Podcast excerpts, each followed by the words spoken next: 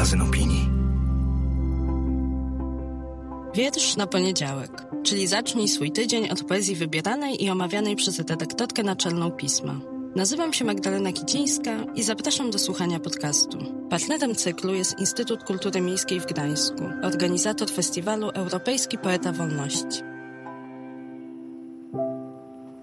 Dzień dobry, cześć i dobry wieczór.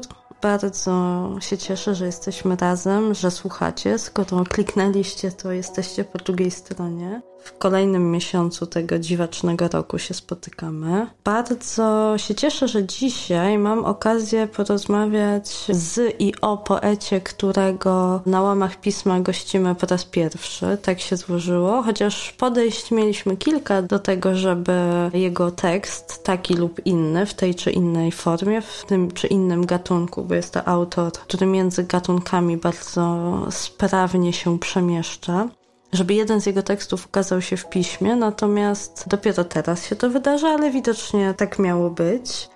Ale zanim powiem o kim, a może zrobi to za mnie dzisiaj Leszek Zduń, który interpretuje wiersz pod tytułem Wierzchołek niedosięgły świętej góry Syzyf, no i wtedy wszystko będzie jasne.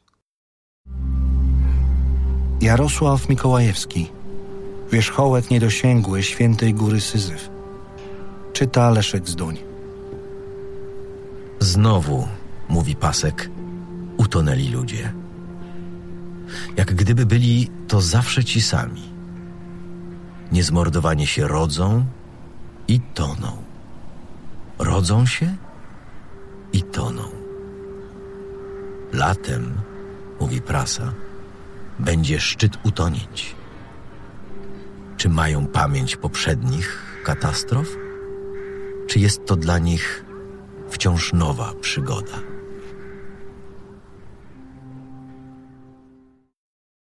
Jarosław Mikołajewski, poeta, pisarz, tłumacz z języka włoskiego, autor książek dla dzieci, eseistyki, publicystyki w ostatnich latach bardzo związane z Zuzanną Ginczanką. Cień w cień, książka, która ukazała się nakładem dowody na istnienie, jest też zapisem tego podążania czy poszukiwania poetki, śladów poetki i, i próby rekonstrukcji, odpowiedzi na pytanie, dlaczego, co jest takiego w Ginczance, co mnie, autora, pociąga, co sprawia, że chcę iść jej śladami i, i, i że coś mnie z nią łączy, mimo że pozornie łączyć nie ma prawa nic. Jarosław Mikołajewski jest jednym z tych autorów, którzy nie boją się zadawać pytania o ten własny stosunek do twórczości innych, do tego, co nam robi to coś, co stworzył, napisał, napisała, czy przed wiekami, czy przed dekadami inna osoba. I to zderzenie, to napięcie między twórcą, czy twórczynią w przypadku Ginczanki, a odbiorcą jest u niego tak, tak mi się wydaje, tak ja ten zapis odbieram, odtworzone w taki bardzo szczery, intymny sposób. Także bardzo tę książkę polecam. To jest jedna z tych książek o która ukazała się w ostatnich latach. Obok, myślę, że dobrze ją czytać razem z biografią autorstwa Izoldy Kiec biografią Zuzanny Ginczanki Nie upilnuje mnie nikt, która wyszła nakładem marginesów, które to marginesy wydały też świetną antologię poezji Zuzanny Ginczanki opracowaną przez Izoldę Kiec. Ale wracając do Jarosława Mikołajewskiego, on jest wyjątkiem w grupie poetów i poetek, z którymi w tym podcaście w ostatnich tygodniach rozmawiałam, dlatego że jeśli może pamiętacie, to i Krzysztof Siwczyk, i Jakub Korthauser, i Krysia Mówiły o tym, mówili o tym, że, że ten czas pandemiczny, że ten czas izolacji izoluje ich też od możliwości twórczych, raczej blokuje niż otwiera. A u Jarosława Mikołajewskiego jest inaczej. I o to chciałam poetę zapytać, jak to się dzieje, że ten czas jest dla niego czasem pisania. Co sprawiło, że te ostatnie tygodnie otworzyły cię na nowo na pisanie? Bo Rozmawialiśmy jakiś czas temu w wirtualnym faktycznym Domu Kultury, gdzie powiedziałeś, że masz inaczej niż wiele osób twórczo pracujących, które ostatnia sytuacja, czy sytuacja, w której ciągle jesteśmy, raczej zamykają, raczej sprawiają, że nie są w stanie pisać, nie są w stanie też przyjmować cudzej sztuki w skupieniu, ale przede wszystkim są zablokowani twórczo. A ty masz inaczej chyba mi potrzeba spokoju po prostu i wyciszenia. Ja na szczęście mogłem pracować zdalnie i raczej mało intensywnie. Właściwie przypomniałem sobie, co to znaczy słuchać muzyki, co to znaczy przeglądać albumy ze sztuką. To takie bardzo staromodne zajęcia, nieatrakcyjne, a wręcz można powiedzieć, że snobistyczne, ale też to uspokoiło moje myśli. Ja bardzo często piszę wtedy, kiedy nie wiem, że coś piszę. To znaczy, budzę się jest napisane. Okazuje się, że kiedy jechałem metrem albo kiedy w nocy się obudziłem na chwilę, to coś zapisałem i zwykle wtryniam te moje działalności pisarskie w jakieś takie szczeliny kompletnie nieistniejące. A tutaj po prostu przechodziło mi coś do głowy i w sposób naturalny mogłem zapisać, nic mnie nie poganiało. Okazało się, że na tym etapie życia, bo pewnie tak nie jest zawsze, wtedy, kiedy nikt nie oczekuje ode mnie, kiedy nie ma zamówień na teksty, tylko mogę sobie pisać to, co mi przyjdzie do głowy, no to po prostu piszę i mi do głowy głównie wiersze i do głowy. Nie, to nie jest tak głowa. nie głowa zapisuje wiersze. To jednak ręka zapisuje wiersze i to wszystko, co jest, no nie bardzo, czasami jest to poza głową zupełnie i poza kontrolą i poza świadomością. I dramaty. No i napisałem trzy dramaty i tam, nie wiem, pewnie za 40 wierszy, co jest osiągnięciem, jak na mnie, przynajmniej numerycznie bardzo, bardzo niezwykłym, wysokim. No tak się zdarzyło. Nie wiem, chyba byłem bardzo zmęczony, potwornie zmęczony i nie wiedziałem, jak bardzo jestem zmęczony. I nagle uzdrowiła mi perspektywa każdego dnia, który mogę spędzić przy Bachu ukochanym. Znowu niech zabrzmi snobistycznie, ale co ja zrobię, że to był Bach, a nie coś bardzo modnego.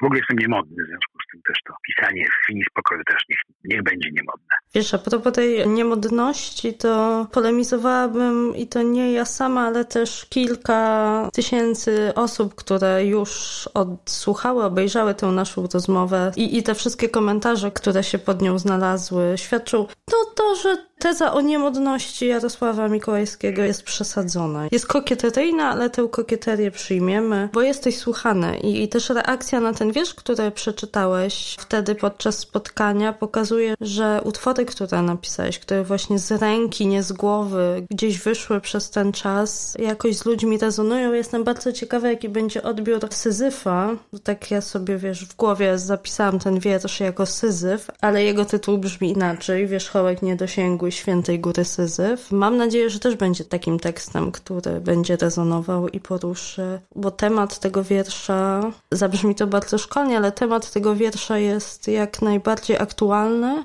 ale gdzieś zepchnięty na margines marginesów wręcz, bo on zawsze był niestety w naszym tutaj dorzeczu Wisły niestety marginalny, a jeżeli nie marginalny, to instrumentalnie wykorzystywany od czasu do czasu w złych celach. Ale cieszę się, że przypominasz o tych, którzy płyną, bo być może właśnie naszą pamięć, naszą świadomość zajmują w ostatnich tygodniach słupki albo liczby zachorowań, albo poparcia dla kandydatów. Natomiast świat się nie przestał dziać i wydarzenia się nie zatrzymały, chociaż nam się wydawało przez chwilę, że cały świat się zatrzymał. Łatwo sobie mogę wyobrazić taką procedurę, zgodnie z którą najpierw doświadcza się czegoś, a potem człowiek się zastanawia, jak to zapisać. Natomiast ja z zapisanego dowiaduję się, czego doświadczam tak naprawdę. I to zgodnie z tą formułą Rilkego, że właśnie wiersze to nie są tylko doświadczenia. I nagle patrzę, czym ja się przejmuję tak naprawdę i widzę to z wierszy, które mi się piszą, tak jak no właśnie powiedziałem, ręką bardziej niż głową, no bo ja nigdy nie piszę z takim zamiarem napisania wiersza na temat. No zresztą to trudno, jak wiadomo, jak wiesz doskonale. Trudno jest napisać. Wiersz na zamówienie, tak, to jest dosyć no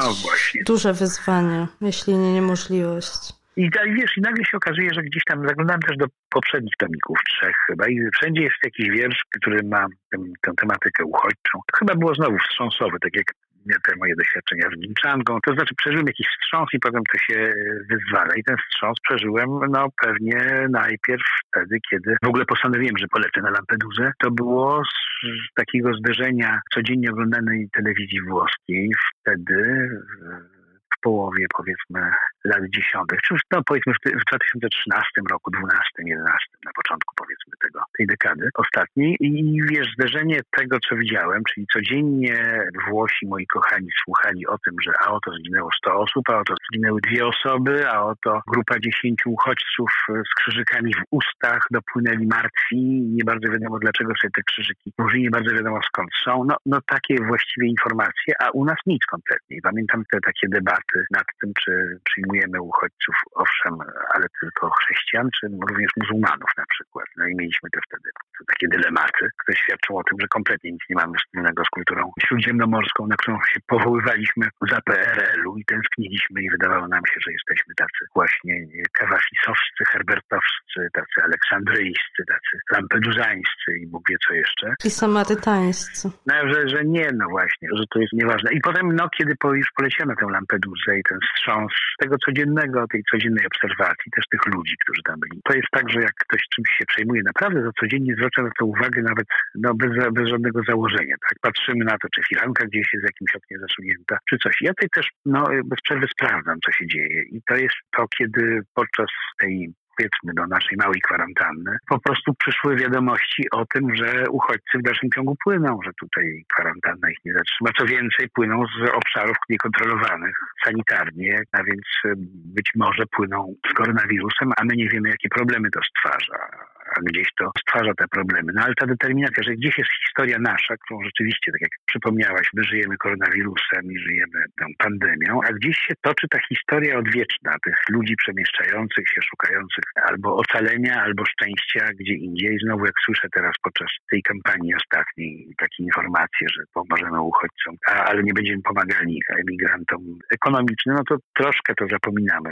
o własnej historii, zapominamy o tym, jak płakaliśmy razem z papieżem, który śpiewał dla chleba, panie dla chleba ojczyzna opuścić trzeba. Góral nam się podoba, ale ktoś inny gdzie indziej szuka rozwiązań dla swojego zakleszczonego losu, no to nam się mniej podoba. I rzeczywiście to jest taka historia, tak zrozumiałem i zobaczyłem po raz kolejny, że ta historia jest historią Syzyfa, znaczy to jest historia tych uchodźców, już niemalże ahistoryczną, tak jak historia każdego biedaka, historia ubogiego w Starym Testamencie. Tak jest zawsze ten ubogi, który będzie zawsze, który będzie się pojawiał, różnie wcielony w różnych miejscach, ale będzie jako postać będzie zawsze obecna i tak samo uchodźca. Tu się nic nie zmienia, to znaczy będą, będą ginęli, będziemy ich odtrącali, ale oni będą płynęli. Powinniśmy dojść do tego momentu, w którym, i chcę do, do ciebie, do pisma kiedyś o tym napisać, w którym po prostu powinniśmy się zastanowić nad naszą kulturą, czy przypadkiem jedyną rzeczą, którą możemy zrobić, nie jest to, żeby wytworzyć dla siebie kulturę przyjmowania, zrezygnować z odtrącania, zrezygnować ze stawiania jakichś przeszkód. Przestać się dziwić papieżowi z Ameryki Południowej, który z pierwszą podróżą poleciał na Lampedusę, no bo może już nie chodzi o przedmurze chrześcijaństwa, może to już nie jest najważniejsze, tylko może najważniejsze, a może nie było. A może o przedmurza chrześcijaństwa, z którego niejako własnej reprezentatywności byliśmy zawsze dumni, no nagle powinniśmy przejść na latarnie morskie. Może powinniśmy być kulturą latarni morskiej zwyczajnie. Tak myślę, tak zresztą mój serdeczny, wielki przyjaciel Ryszard Kapuściński powtarzał, że tak naprawdę ludzi, którzy uciekają, to się nie zatrzyma. Albo ludzi, którzy chcą chronić dzieci, nie zatrzyma się. Więc jedyną rzeczą, jaką można zrobić, to nauczyć się tego, jak ich przyjmować. Nauczyć się tego słowa witaj na przykład, no i potem organizować dla nich życie jak organizujemy dla naszych własnych rodzin. No i ten wiersz jakoś wynika z takiego przeświadczenia, które nie jest przeświadczeniem rozumowym, tylko no po prostu kocham to Morze Śródziemne ze wszystkim, co ono niesie, a więc jak jest ładna plaża na Lampedusie, najpiękniejsza plaża na świecie, koło Wyspy Królików, no to, no to ja ją kocham, ale tak samo tych ludzi, którzy tam dopływają i tak samo jak ludzi, którzy tam utonęli w 13 roku. No i to jest takie w dobrym i w złym, ale oczywiście innym poczuciem e, niewygody lub komfortu. Wiesz, jak teraz sobie otworzyłam pismo i patrzę na spis treści, to coś tak ułożyło, może też właśnie bardziej z ręki niż z głowy, że z Twoim tekstem nie bezpośrednio, tylko tak na ukos sąsiaduje reportaż Anny Mikulskiej, zatytułowany Na wschodzie bez zmian, bo Anna Mikulska opisuje, daje nam taką migawkę z przejścia granicznego w Brześciu, o którym 2-3 lata temu było głośno, bo rodziny, głównie rodziny kaukaskie tamtędy próbują się, próbowały i próbują dostać do Polski i są odsyłane i zupełnie nie wiedzą dlaczego, bo ta procedura jest jak w paragrafie 22 niejasna, sprzeczna wewnętrznie i pamiętam, że jeszcze kilka lat temu te obrazki z Brześcia, zwłaszcza te najbardziej chwytające za serce, czyli dzieci, które razem e, najczęściej ze swoimi matkami uczepione tych matek śpią, a potem też i uczą się, bo tak długo trwa ta sytuacja, że również organizacje pozarządowe próbują im ten czas jakoś zapełnić i też między innymi przynajmniej szczątkowo dać im edukację poza daniem kawałka chleba i gorącej herbaty.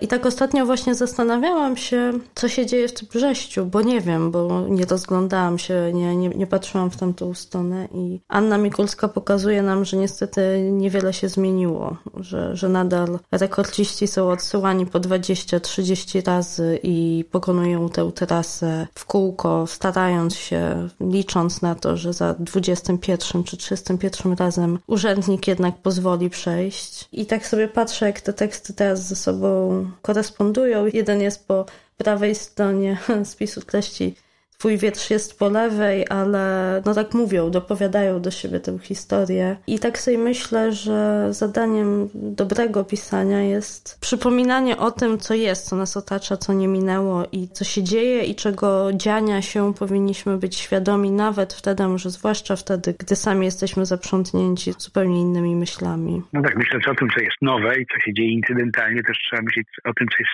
stałe, co się właściwie dzieje cały czas na świecie. I przypominanie o tym wcale nie rzeczy, bo każda odsłona jest nowością. Nowością jest to, że coś się dzieje niezmiennie. To jest nowość wielka zawsze. Także dziękuję. Tylko, że myślisz o tym i że zapraszasz takie teksty, z których wynika bardziej lub mniej świadomie dla autora takie przejęcie. A ja Ci dziękuję za tę rozmowę i za wiersz, który czytelnicy i czytelniczki mogą w lipcowym numerze przeczytać, a mogą też wysłuchać interpretacji Leszka Zdunia, który na stronie magazynu Pismo ten wiersz czyta i też na różnych platformach, na których pismo można czytać. Teraz jeszcze bardzo Ci dziękuję i czekam, bo będzie tomik, prawda? Będzie tomik z tych wierszy. Tak, tak, będzie, będzie, będzie. Zobaczymy jeszcze, czy w tym roku, czy w przyszłym, najpóźniej w marcu przyszłego roku. Jest na co czekać. Bardzo Ci dziękuję raz jeszcze. Ja Tobie.